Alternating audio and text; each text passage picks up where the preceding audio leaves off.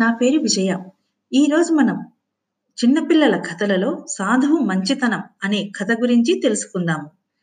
రామాపురంలో ఓ చెట్టు కింద సాధువు నిత్యం ధ్యానం చేస్తూ ఉండేవాడు.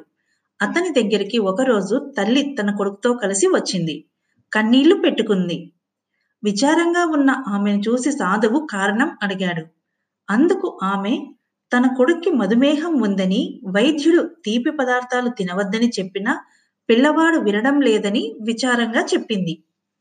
సాధువుతో, మీకు మహామాన్విత శక్తులు ఉన్నాయని విన్నాను, నా కొడుకు తీపి పదార్థాలు ముట్టకుండా చేయండి అని ప్రార్థించింది. మరుసటి రోజు రమ్మని చెప్పి పంపాడు ఆ సాధువు. మరుసటి రోజు తల్లి తన కొడుకుతో కలిసి వచ్చింది. సాధువు మంత్రాన్ని జపిస్తూ పిల్లాడి కళ్ళల్లోకి తీక్షణగా చూశాడు.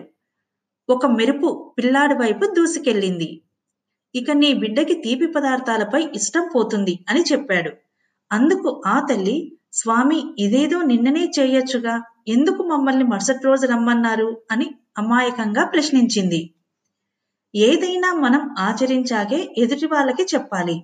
ముందు నేను తీపి పదార్థాలు తినడం మానాలి కదా, అందుకే ఒకరోజు సమయం తీసుకున్నా అని వివరించాడు ఆ సాధువు.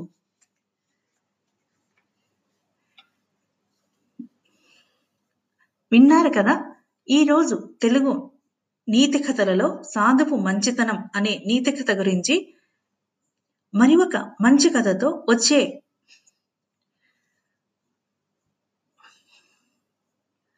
పోడ్కాస్ట్లో విందాము.